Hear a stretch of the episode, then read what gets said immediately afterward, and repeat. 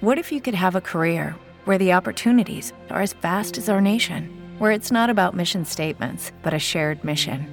At U.S. Customs and Border Protection, we go beyond to protect more than borders from ship to shore, air to ground, cities to local communities. CBP agents and officers are keeping people safe. Join U.S. Customs and Border Protection and go beyond for something far greater than yourself. Learn more at cbp.gov/careers. With the Lucky Land slots, you can get lucky just about anywhere. This is your captain speaking. Uh, we've got clear runway and the weather's fine, but we're just going to circle up here a while and uh, get lucky. No, no, nothing like that. It's just these cash prizes add up quick. So I suggest you sit back, keep your tray table upright, and start getting lucky. Play for free at LuckyLandSlots.com. Are you feeling lucky? No purchase necessary. Void where prohibited by law. 18 plus terms and conditions apply. See website for details. You are listening to the IFH Podcast Network. For more amazing filmmaking and screenwriting podcasts, just go to ifhpodcastnetwork.com.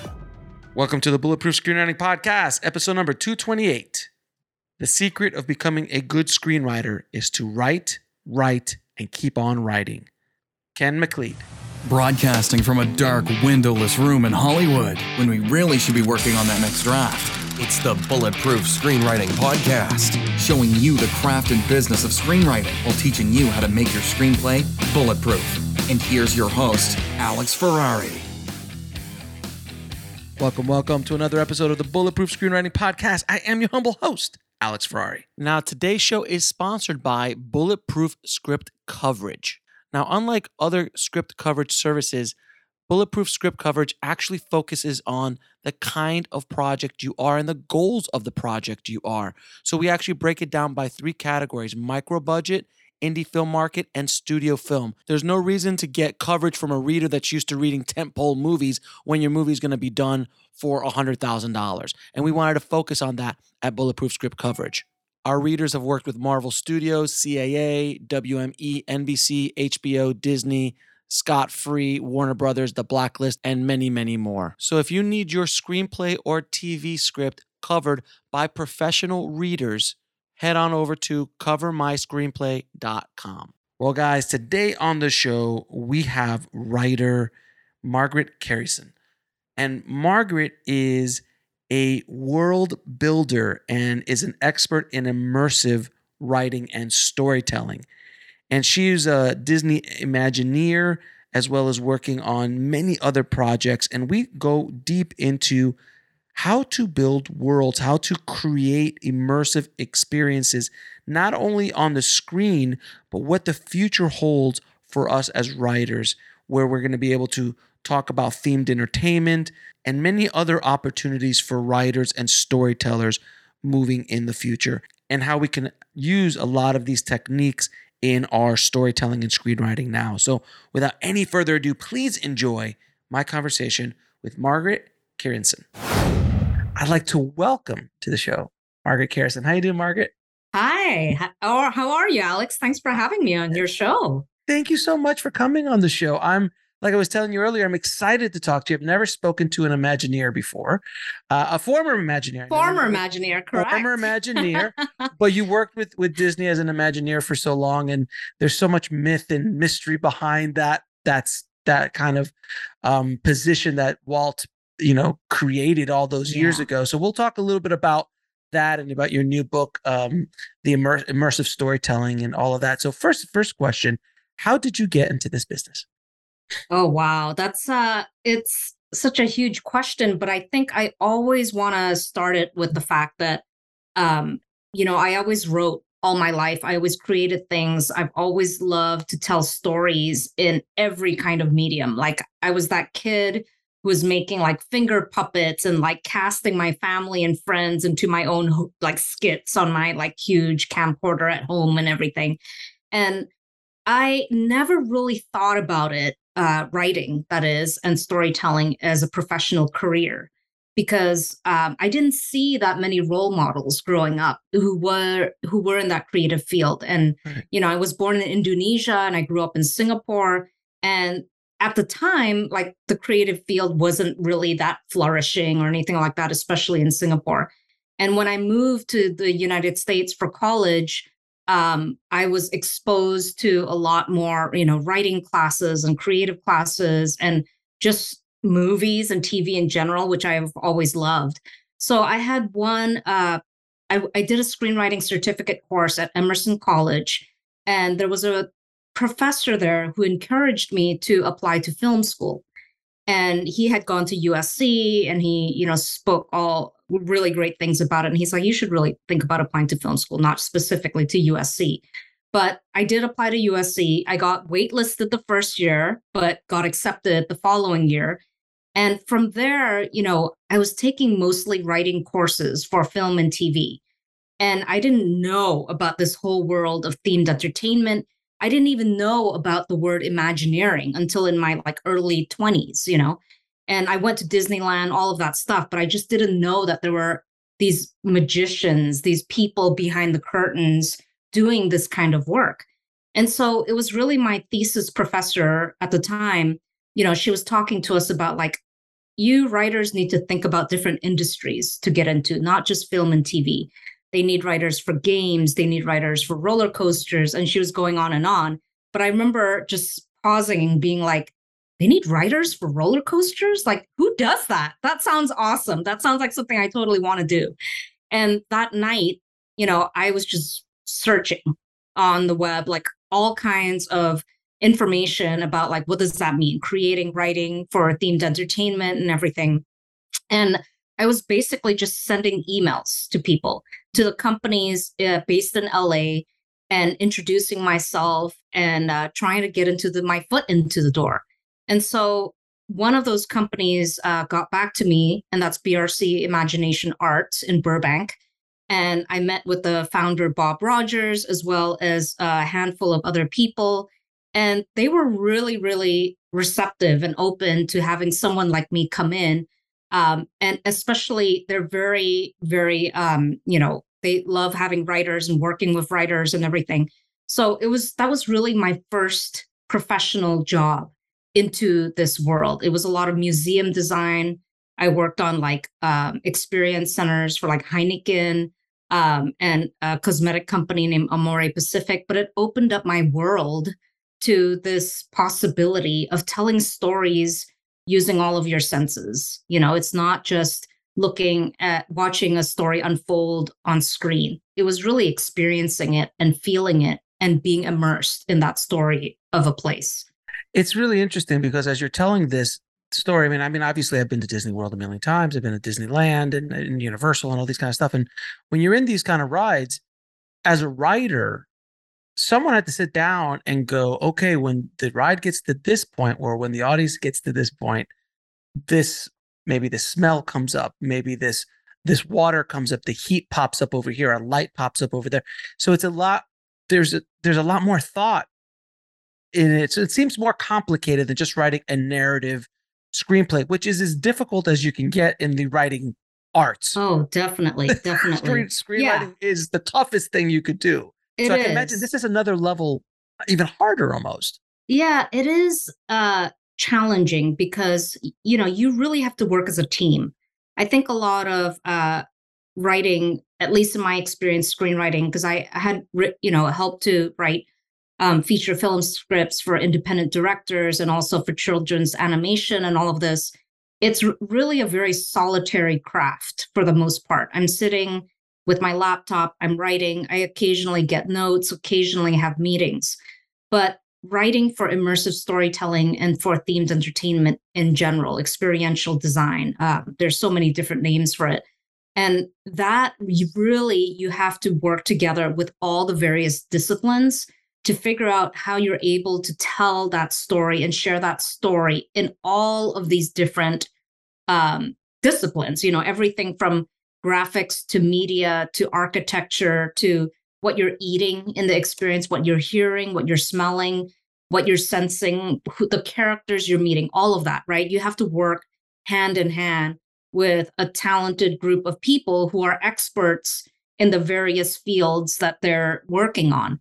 And being able to be the story champion uh, to really kind of rally everyone together to make sure they're building the same world, the same thing, uh, the same story, the same context to all of these, to whatever story you're working on. That's the challenge. And it's tough because, you know, as artists, as creatives, we all have our different interpretations of what that story can be. And so, being this, um, you know, world builder, storyteller, you really have to ensure that everyone is aligned to that creative it- intent and making sure that you're all building the same place. So that's really the challenge of it is really how do you work as a team to move forward together and to really think about, you know, what is that heart and soul of a place and how does that manifest into design, into music, into words, into graphics, into moving media, all of these things. We'll be right back after a word from our sponsor. With the Lucky Land slots, you can get lucky just about anywhere. This is your captain speaking. Uh, we've got clear runway and the weather's fine, but we're just going to circle up here a while and uh, get lucky. No, no, nothing like that. It's just these cash prizes add up quick. So I suggest you sit back, keep your tray table upright, and start getting lucky. Play for free at LuckyLandSlots.com. Are you feeling lucky? No purchase necessary. Void where prohibited by law. 18 plus terms and conditions apply. See website for details. With Lucky Land slots, you can get lucky just about anywhere. Dearly beloved, we are gathered here today to. Has anyone seen the bride and groom? Sorry, sorry, we're here. We were getting lucky in the limo and we lost track of time. No, Lucky Land Casino, with cash prizes that add up quicker than a guest registry. In that case, I pronounce you lucky. Play for free at LuckyLandSlots.com. Daily bonuses are waiting. No purchase necessary. Void where prohibited by law. 18 plus. Terms and conditions apply. See website for details.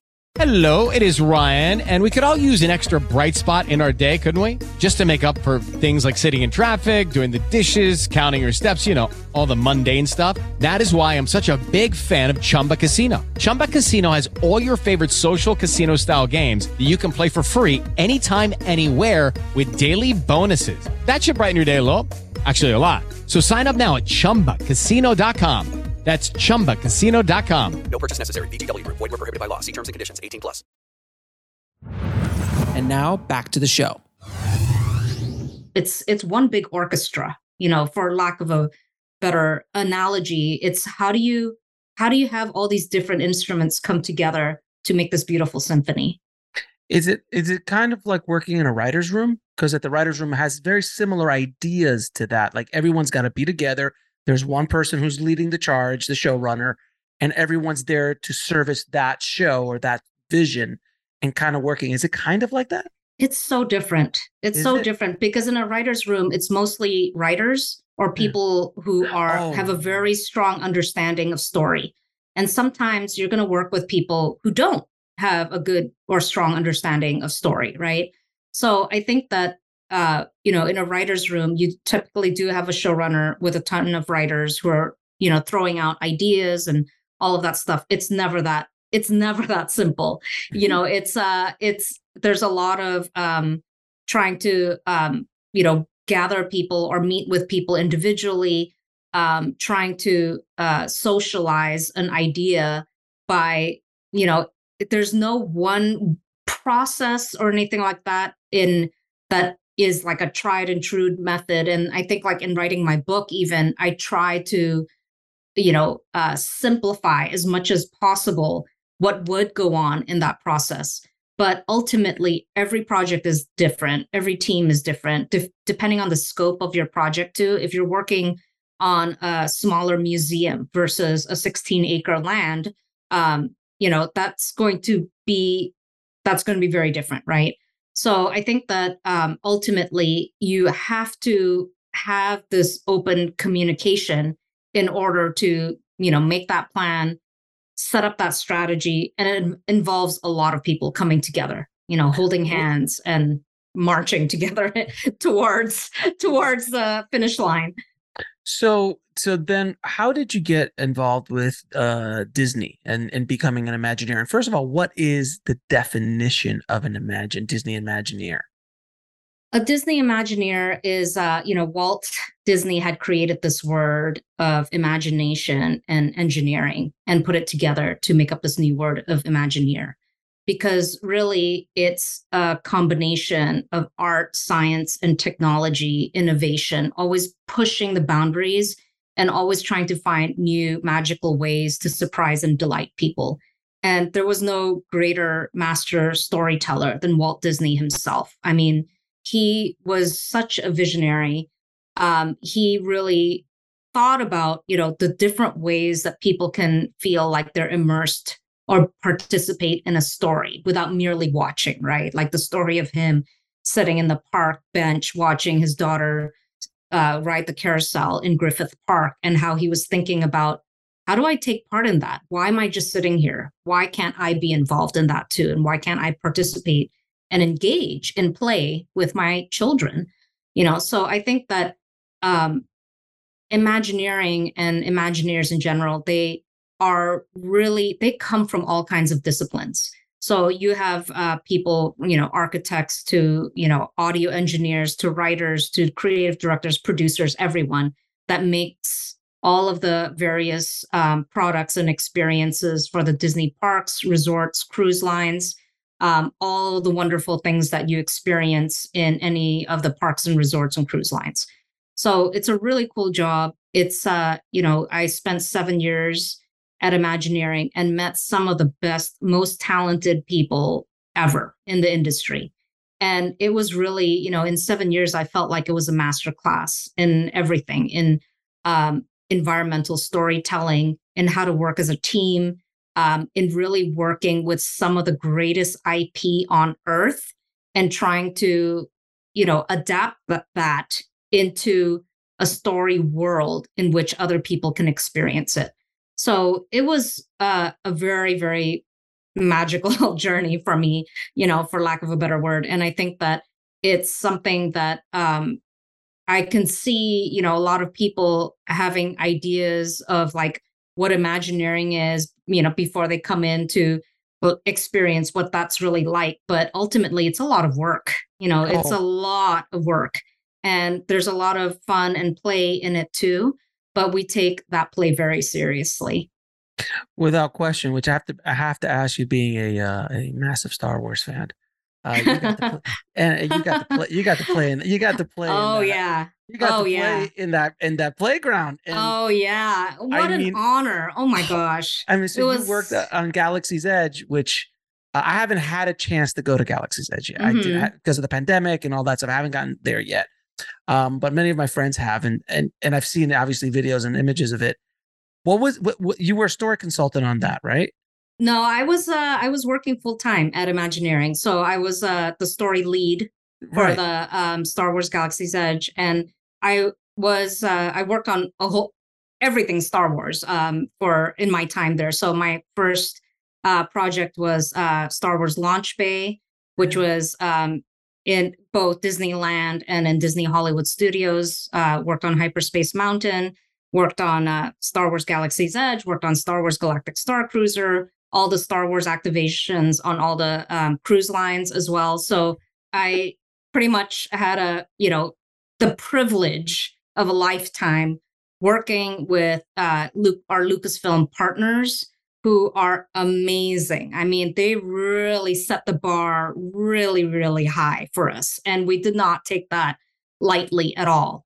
You know, when I uh I remember one of the very first meetings for Star Wars Galaxy's Edge, and we had, you know, turned to the Lucasfilm story group and asked, you know, what kind of stories are they expecting from us and all of this. And I remember um, Pablo Hidalgo, who's one of the executives on the story group, was saying, you know what? We haven't told all the stories in Star Wars. So we'd like to hear from you what you think the stories should be.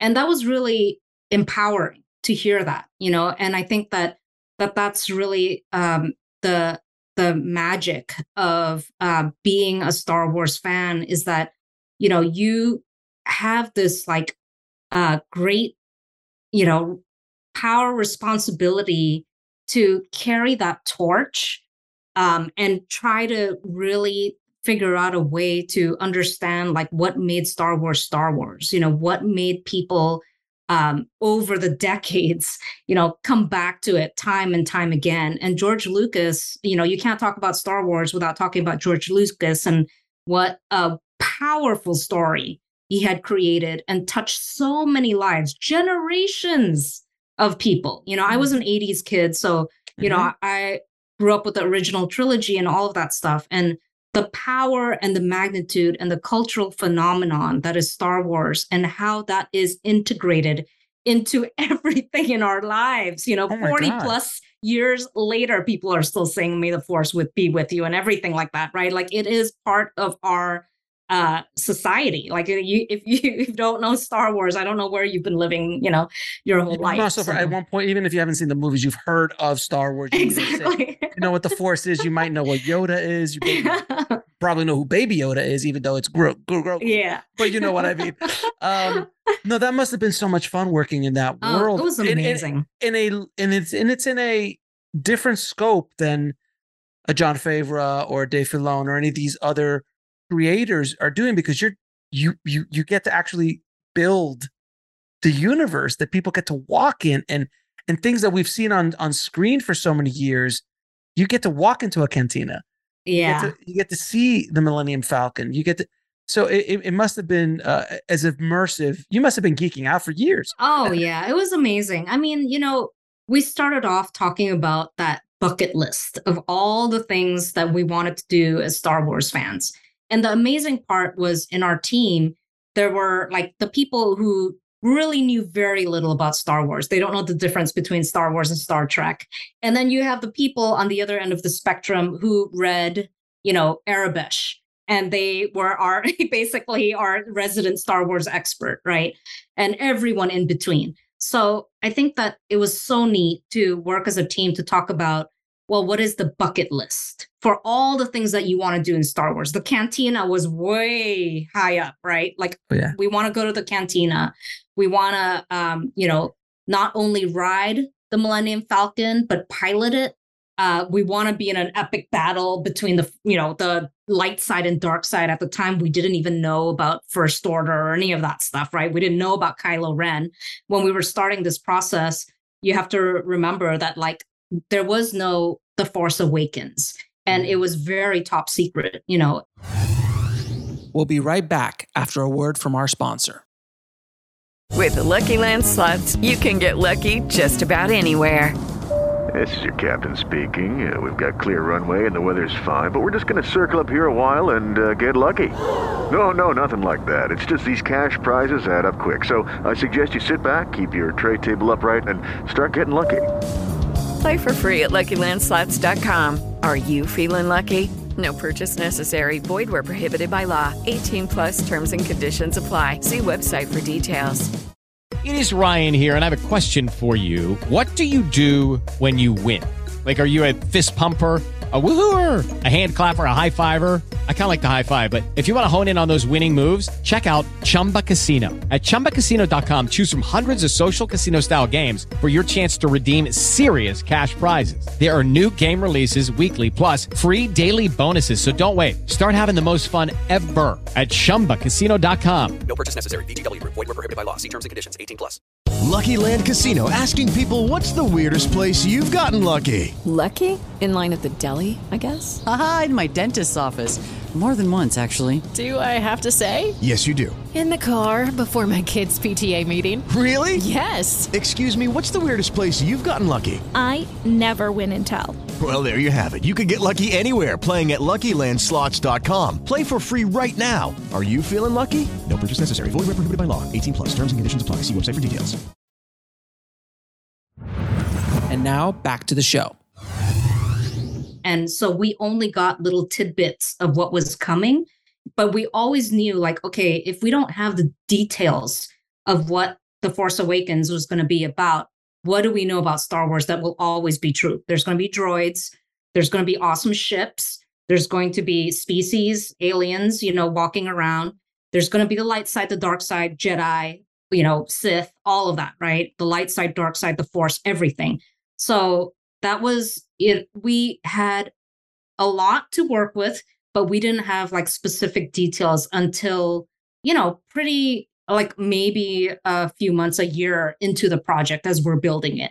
And from there, we had to be flexible enough to say, okay, it has to be this era, you know, it has to be these characters, all of that stuff, right? Like we had to work closely with Lucasfilm to do that because we couldn't just do whatever we wanted. I mean, we right. had to make sure that everything was in canon, everything was going to be, um, you know, in help to um, uh, in, in evolve the stories and the you know the brand, the franchise, all of these things. So we had a really really huge responsibility that was a great honor and privilege. But boy, was that a lot of pressure on oh, us. I, can, I can't even, I can't even imagine. By the way, did you ever get to meet George? No, I didn't. No, but you know what? It's funny because uh, I had I had seen him before when I was an intern a long time ago. Um, but I never got to see George because he wasn't, uh, you know, involved in the creation of the land or anything like that. Sure, sure, sure. By then, he had, you know, sold Lucasfilm for billions of dollars, all of that stuff. So he did come to visit um, when we opened the land and everything. But no, he wasn't part of the process in a direct way. Yeah. Oh my god, I got to meet him. once. I got to meet him once. Oh, yeah. did you? and you know what it was? And, and he was next door to me in Burbank having lunch. No way. And I'm wow. like, why is he in Burbank? It was right before the sale, before anyone knew about the sale.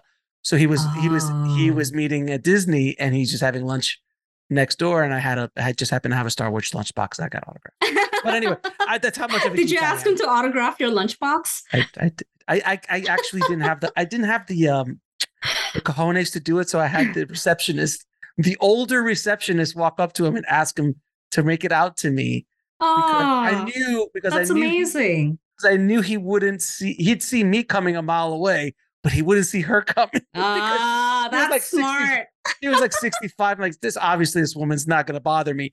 And then Mr. Lucas, my friend over there, he he has a lunchbox. Would you just sign it? oh wow! And his and it was his daughter. He's like, Dad, sign it.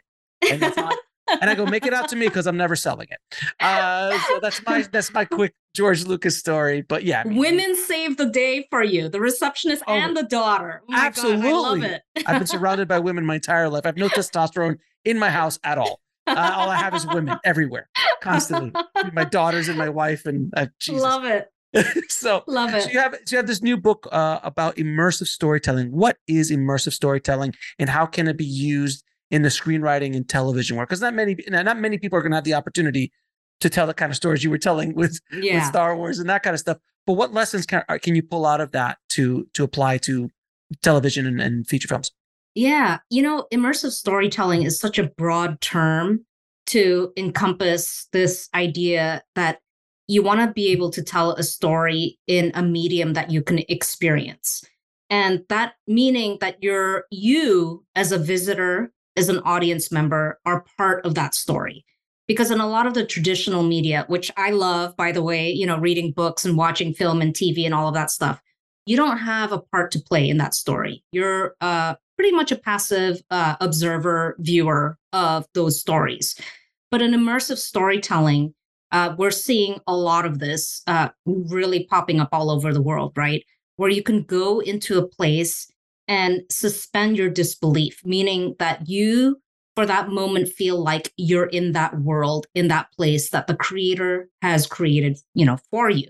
And this creator storyteller is using different tools and techniques in order to make you believe that you're in that place, that you are present and in that moment. And I think some of the most powerful immersive storytelling are the ones that transport you into that world. And so there's so many different examples of that, right? There's really, you know, tiny museums or galleries or even stores, retail stores that does that.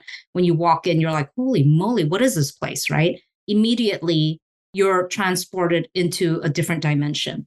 And then there's some that you go into, you know, that are places for you to explore and to discover.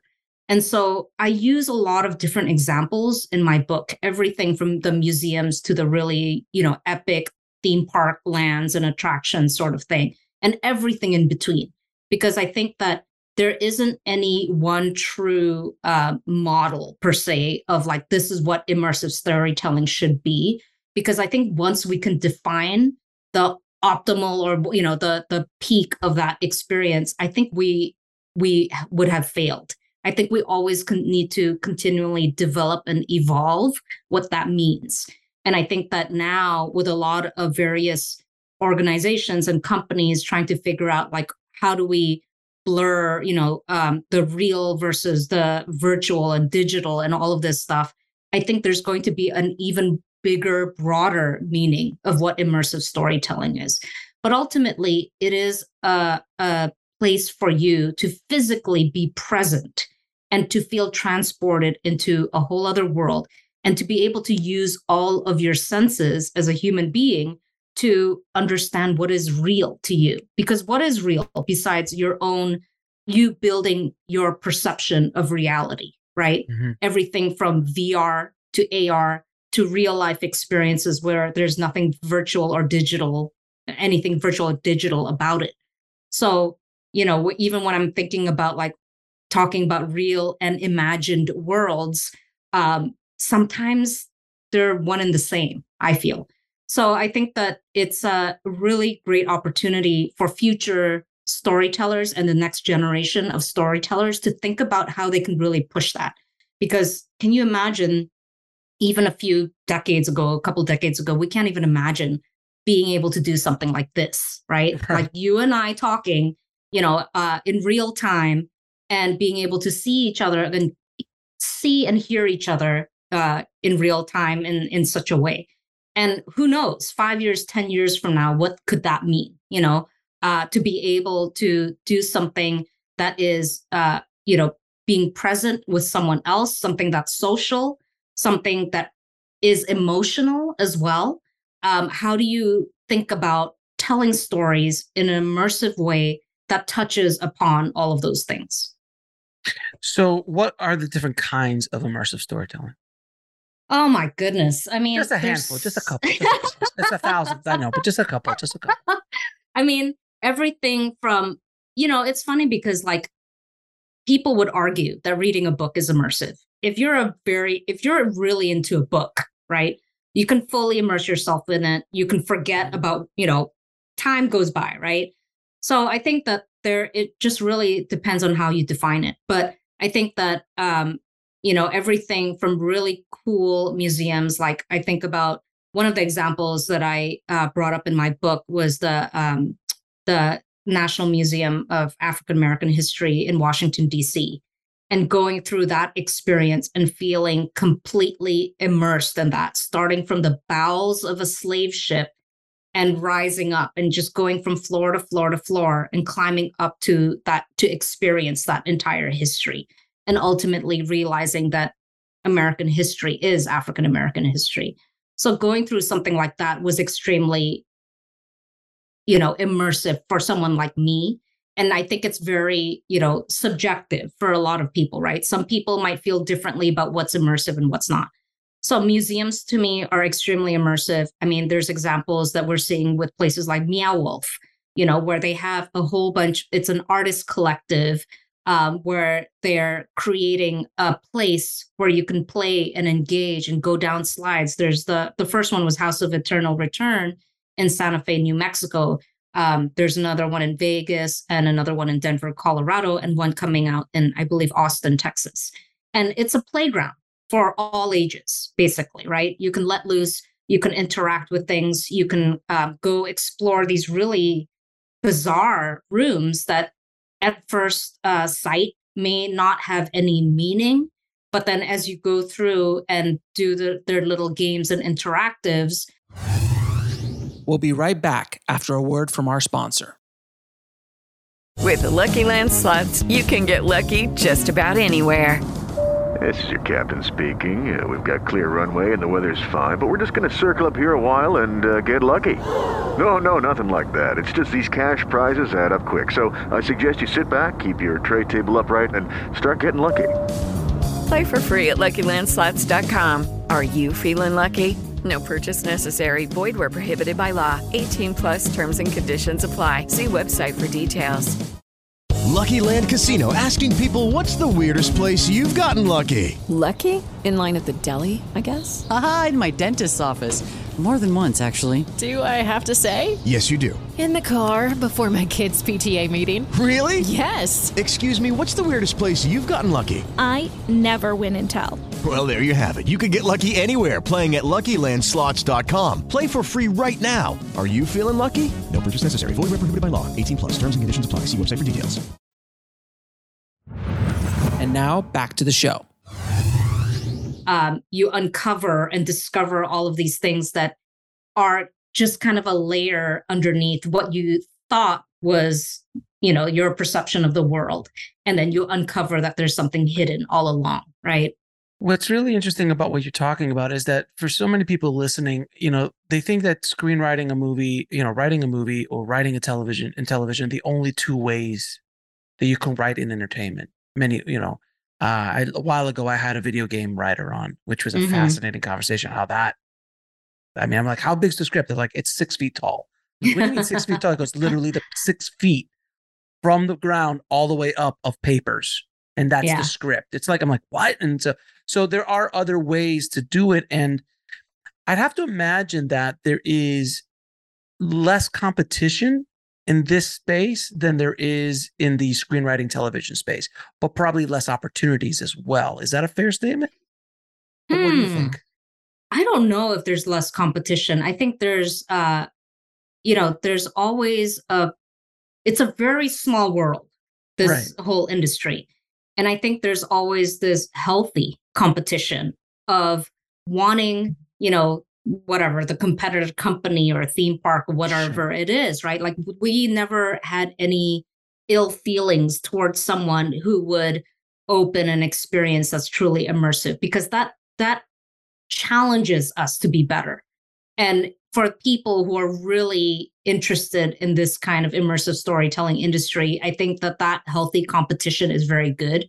Oftentimes these companies collaborate with each other too. Right. so i don't think it's it's a this fierce you know dog eat dog like competition or anything like that. I think that you know uh, when i was an imagineer and went to harry potter the wizarding world of harry potter for the first time i was so impressed. And i even mention it in my book as one of the examples of really excellent immersive storytelling. So for me as a fan of immersive experiences i want more and more and more of it. And not only that i want a variety of it too from the really small experiences to the really epic ones. So for me i think that um, yes it is. There is a healthy competition between all of these between all the companies that work in this field. But i also think that there are opportunities but it's probably not as mainstream as like thinking about like Right. oh try going for the writing job in gaming or film or tv because oftentimes these listings or these job postings aren't posted. Um, and it's a lot of word of mouth and it's all a lot about relationships and networking Mm-hmm. and working with the smaller companies first or a consultant you know and then moving yourself up from there so it's not as easy i would say to get into that door but that's changing because there's a lot of colleges and universities now that are offering programs in themed entertainment and so there is this understanding or appreciation for the fact that our kind of work is very nuanced and very um you know it's it's it's different in that you have to think about storytelling in a holistic multisensory type of perspective rather than writing words on a page and handing it off to someone who'll do who knows what with it right? So um, i think that it's a lot more of a collaborative uh, um, industry that you're looking into. So, what tips do you have for writers trying to create worlds in their stories, regardless of the story? Are there any tips or ideas or things that you can tell them about how to move from just telling a story to creating worlds? I mean, George uh, Lucas was he's the master of that. Walt Disney was a master of that. yeah Um, because when you create a world, it's it, it just goes on and it start. I mean, Gene, John uh, Gene Roddenberry was was uh, you know famous for that, obviously as well. So, how do you have any advice for for screenwriters? You know, I think that um, my main thing is always the question of why are you telling this story and why are you the best person to tell this story? and you know with all of the other things aside of like of course you want it to be fun and like you want it to be engaging and all of that stuff i think those are the two important questions that i always ask whenever i go into any project is why should i care you know because like me the creator storyteller if i don't care and i'm writing this or creating helping to create this then no one's going to care because you know as human beings we empathize with um, any sort of universal human truths. And George Lucas knew that well when he was creating Star Wars, right? He Mm-hmm. knew about, you know, there, there's, it's very Shakespearean, you know, like Star Wars about how, oh my gosh, the the villain this whole time was my dad. Like it's so What? Shakespeare, Spoiler- you know? spoiler alert. Wait a minute. sorry, sorry to that. spoil it for you. um, you know, but it's that sort of thing that like it's always these universal themes and these universal human truths. So that's now like, you know, only in the past few years do I really understand when people say write what you know. And all the feelings, all the emotions, the the stories that have happened to you, like how do you take all of that and bring it into the stories that you're helping to create, right? Because if you're just um you know taking a template of something else or or you know you watch something or you experience something oh yeah let's do that and let's do it our way sort of thing it doesn't feel true it doesn't feel genuine and so that's kind of my advice to screenwriters is whenever you write your story or script like ask that question of like why are you telling the story? Why should you care? Because that's going to you know um, influence why other people should care. And what's that universal truth or theme that everyone can resonate with? That doesn't feel like it's superficial. That doesn't feel like it's um, you know something you've seen or heard of before. You know you want to be as um, unique and as personal as possible. You know like when i talk to or read sometimes writing samples from writers and it's very it, it you can tell that there's a lot of influences from other movies or you know scripts Mhm. and things like that right? It's just the same thing over and over again. And i think there's a lot of fear and insecurity as a writer to want to expose that deeper side of you. And a lot of the times i think about it i'm like you know what i think as a as a writer you have to write about your traumas you have to write about the things that um Mm-hmm. you know killed you inside that disturbed you that really bothered you that really hurt you you know um and in addition to the traumas you also write about your triumphs right you write about the things that like you started really low and you worked yourself up to being able to succeed in the end. So what are those cases or situations or scenarios in your life where you went from that trauma to triumph right? And that's a character arc arc. That's a story arc. How do people transform and change in your story? Because no one wants to cheer for someone who has it all in the beginning of the story right? Unless the story is about a person who has it all and then loses everything in the end. Mm-hmm. But what is that arc when you're thinking about it and so i think that really drawing upon your own personal experiences and really going there you know all the the really uncomfortable places the places that you think that no one would understand believe me people will understand especially if it's more specific and more personal to you. Um, i think that there's going to be you'll be surprised to find out that there's going to be a lot of people who feel like holy cow like i totally resonate with that. You know i know what it's like to you know be a parent in that situation or a child in that situation or friend or whatever it is right? So um yeah Even Star, even Star Wars had George Lucas's was a, it's about his father. yeah I mean, yeah it was, it was- exactly. It was, about his relationship with his father. right. And so, it, it- to a certain way, and uh, you know, after speaking to so many different successful writers and directors, I, I realized that years ago that I realized that the thing that makes them all successful is that they are able to tap into their own unique uniqueness, their own secret sauce, as I call it, that nobody else has. I mean, Tarantino is a secret sauce Mhm. as you get. There's nobody else on the planet. He's not trying to write like somebody else. Many other No. people are trying to write like him. right you know, um i remember yeah Nolan What's too. who is Chris it? Nolan. Chris Nolan. Oh, Chris. I mean, oh gosh, you're you're mentioning all my heroes. You know. I mean, I mean, who can write like Chris Nolan? Like, there's Yeah. nobody else on the planet really. Maybe his brother because they write together. But there's his, there's such a unique perspective Yes. that comes from them, and that goes for directors as well as writers. oh, but- definitely. But you have to be brave enough to be you there. have to be brave and you know that's uh, a lot of the times you know i remember watching pulp fiction for the first time when i was in mm. high school. We'll be right back after a word from our sponsor. And now back to the show. and i was floored. I didn't know what was going on and what is this? Like you know i know this is a movie but what is this? Like this format this nonlinear storytelling. And there have been nonlinear storytelling before you know citizen kane all of that right but there was such a fresh unique perspective to it. And the characters that he wrote that are so unique and so interesting right at the end of the day they're interesting people um, with interesting problems. And you're rooting for them as as despicable as some of those characters are you know you're you you can't help but uh kind of explore what that it you know not everyone's just you know it it isn't just black and white a person right? There's a gray area there and what is that gray area and how do you really explore and uh, really reveal that in a movie and a story and a script that makes it interesting for people. And you know he was uh, is a master of that. Um so i completely agree with that. It's like you know what is that thing that you know makes you feel kind of uncomfortable?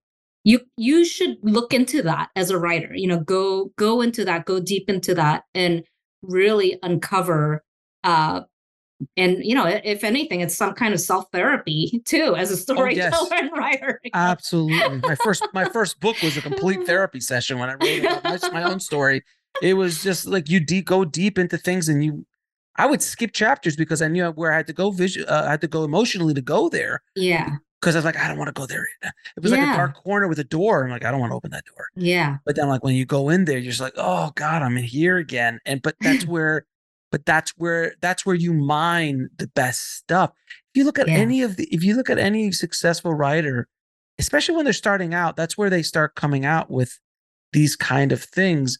And maybe later on, you know, after years where they have such a mastery of the craft, they can apply it to any story and kind of still put their taste and flavor on it, but it doesn't have to be as personal. But when you're starting out, personal, I mean, the personal story is, Yeah. Or the personal connection. I mean, like we just said with Star Wars, George Lucas, I mean, Darth Vader and, and, and Luke were him and his father. mm-hmm. Now, wrapped in an insane world. yeah wrapped in beautiful a world. exactly But there was a chord there that we all can relate to, like, oh, our parents don't understand us to an Yeah. extreme extent. we just want love and acceptance I you know mean, not, not for you to kill me with the force, you know, yeah out. exactly exactly you know it's it's so universal like anyone can understand that right and i think that like a lot of people are like oh yeah i don't watch like you know those fantasy films like you know lord of the rings or harry potter because it's just too out there And it's like if you look at all of those stories they are they feel more real you know to our our ordinary lives more so than you know some of the other stories out there that try to be set you know that try that that are set in the real world you know?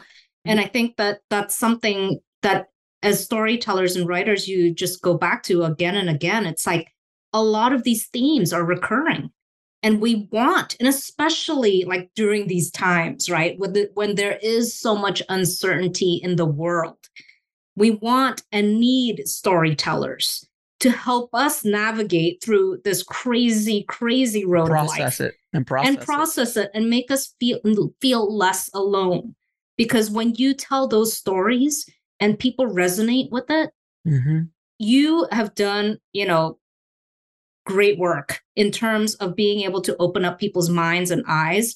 And every time they read your book or watch your movie or play or tv show or experience and walk out with new eyes and see a better world a more mm-hmm. hopeful world that they want to live in then you've done your job well. You have helped to transform people's minds and open their minds and eyes into what's possible. And that's exactly what we need to do as storytellers. And is it, it's interesting though, as you were talking, the thing that came into my mind was when you see these big movies that create these massive worlds, Lord of the Rings, Harry Potter, Star Wars, the reason that those films are successful is not only because they built these beautiful, insane, wonderful worlds, but um, but the characters are so universal. The, the themes are so universal.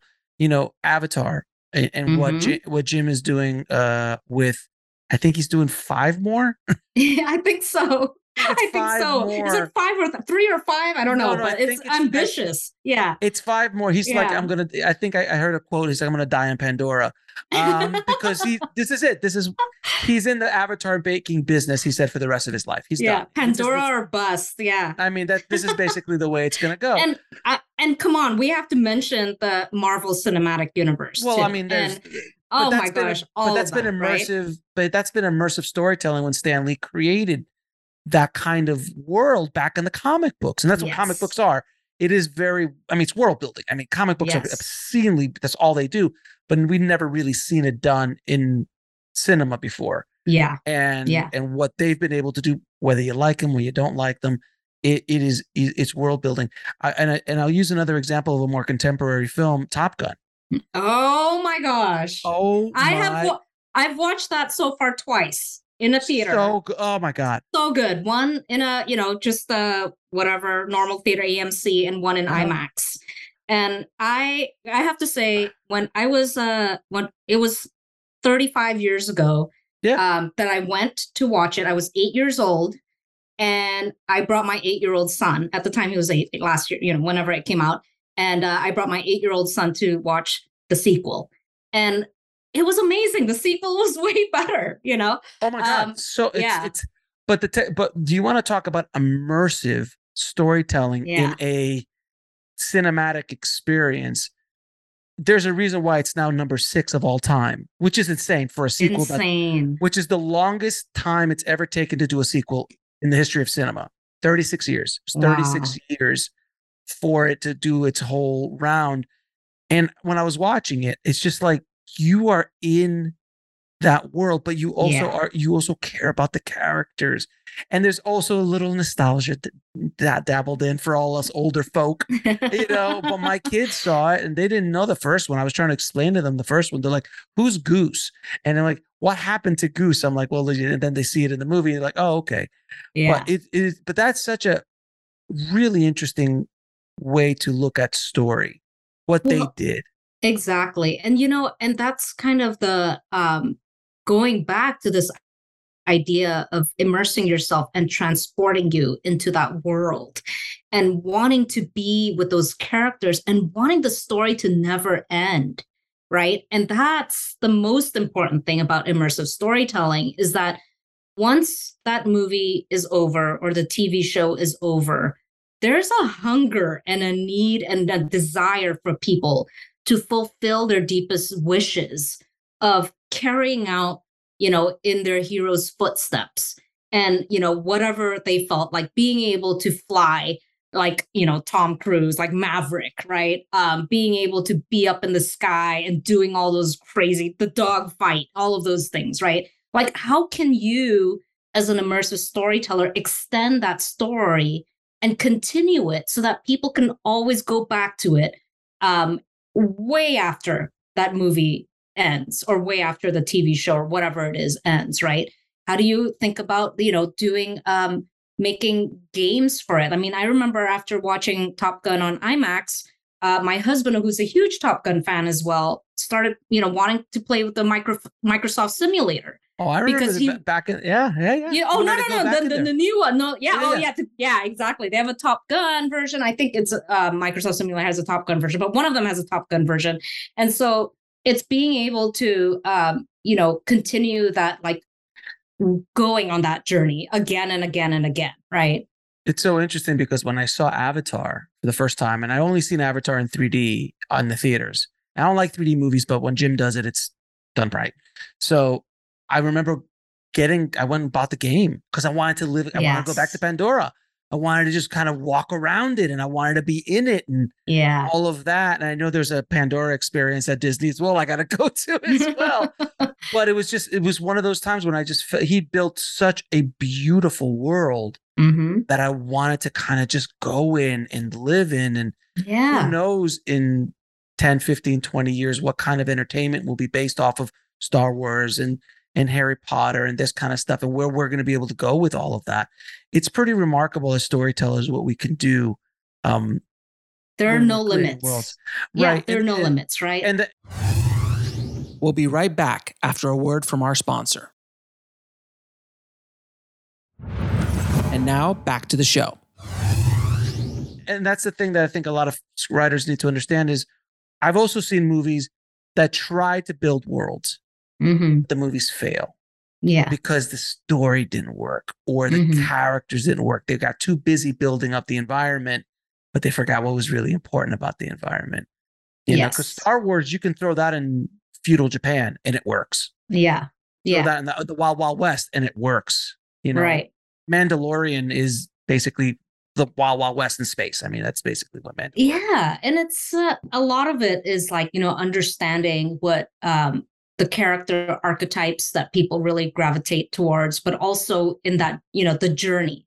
In fact, like if you think about the more difficult or challenging the journey is for the character, the more compelling it is for us because we we want to know. It's like are they going to make it? You know especially if you've fallen in love with those characters. I mean my i i i keep bringing up this example because i rewatched it all over again recently with squid game. And having all of the characters every single one of them you know all the main characters again some despicable some likable you know uh, most of them despicable and being able to go on that journey with them. Their very very unique journey. I mean that movie is so stellar in so many ways just in terms of the like cine, visually cine, cinematography but the writing and the acting and the directing was just that completely immersed me into that world right? To the point where after i had my second run of watching all of the you know the uh first season again i felt like okay i want to go out i want to i want to experience these games you know not to die but then like oh, I was know, about to I say, do you want to this- do red light, green light? Do you want to go to red light, green light? Is that? Is that all right? you and me alex we're gonna go to the playground and play red light and green light Oh my god! Because I remember watching it too, and you want to talk about is it, it you you- you know, and that was a beauty. The beauty about that story is that it's a world that I particularly didn't want to go into that world. It Yeah. wasn't. I didn't feel like I wanted to go in there personally. Uh, it's, it's a pretty jacked up world. I don't want to go there. Like, I'll, I'll go to Blade Runner world. I'll go to Yeah. Star Wars. I'll go to a bunch of other places, but that's a weird one. But you knew that everybody was going to die Yeah. except one Mhm. who was Mhm. the one that was going to make it and you just really didn't know Yeah. but every episode got closer and closer it was just a brutal beauty Yeah. watching watching that that thing and and to use another contemporary show that i consider this i consider the the, the writer one of the best writers in hollywood right now taylor sheridan Uh, oh yes yellowstone yes. i mean you watch Oh, yellowstone yeah. and and as i watch yellowstone i'm like do, do I want to buy a ranch and and, and ride horses now? Is that what I want to do with life? Like because he makes it, he writes it so beautifully and romantically, and and even with warts and all. I mean, it's a pretty brutal show. yeah Um, but it just you're just like, man, I I think I want, I think I need a horse. I think I, I need, I need, I think I need to buy ten thousand acres and just roam free. Like, because it- it's it's inspiring you to want to do something to want to be someone else right and i think a lot of immersive storytelling is that aspirational quality is Yeah. that you know not only does it inspire you but you aspire to be like that character or live in that world or live that story whatever it is and that's what stories should be like right like they should have that feeling of i want to i want to experience that i want to i want to walk in someone else's footsteps for a while. I want to experience a place that I've never been to before. And what does that what does that mean to me, you know? And I think being able to think like that is only going to do good in our society. Be having that curiosity and having that desire to want to expose yourself to different worlds and people and situations and all of this can only make us grow as uh, as people. So I think that that's so important. And everyone, again, like everyone has their own um, preferences to what that world is, to you know what kind of environment or people they want to be around all the time. But it's having that idea that you can live differently, um, that you can aspire to something better or greater or more like yourself. Because let's not forget the people who are actually living their lives and not feeling very good in their own skin and having those worlds or stories expose them to who they truly are. So I think that that's also extremely interesting for people, you know, if they design an avatar for themselves and they're like that's that is what I want to look like, you know. And, and that's the basis of cosplay. Mhm. I mean, that's Yeah. where you go to a comic book convention, and and I remember taking my wife to my first comic book convention dec- a decade ago, and she was fascinated by grown adults dressed Yeah. as superheroes. Yeah. And she would stop them, and I'm like, "What do you do for a living?" She's like, "I'm an attorney. I'm a doctor." And like, and like, That's really, like, yeah, we just do this on the weekends because we love it. But it's a way to feel like you're in that story. You're trying. There, that's their attempt to be part of the story that means so much to them. Story Right. is such a powerful thing. We we as human beings can't live without story. It is part of our. It's as I wouldn't say it's as important as water and food, but after water, food, and shelter, and the other key things. Sure, with- yeah, yeah. Without story, we don't function. I mean, even if it's if even it's to tell you, hey, um, John just died around the corner because there was a tiger there. That's a story that helps us survive. Exactly. And this it is what- was, Yeah. yeah. It was a survival mechanism. It was a way for us to communicate. Don't go to that part of the woods or wherever, right? Right. Um, it's a way for you.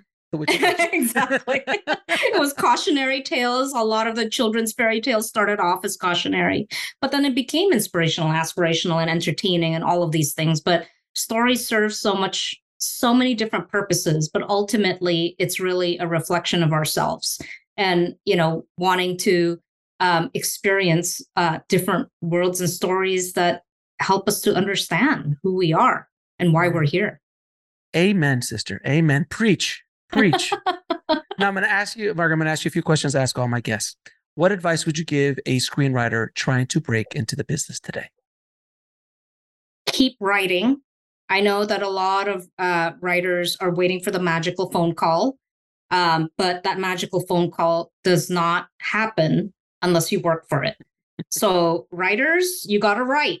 And even if you're not getting paid for it, you got to write, um, you know, your whatever it is. Like if you're going to write a book or a play or a script uh, for feature film or TV, write something you're super passionate about. Don't worry about who's going to buy this or read this or any of that. Write the story. If there's only one story that you got to tell before you die, write that story. That's my advice. So that when someone does come knocking on your door and you want to share that story, then that's the perfect time to do it.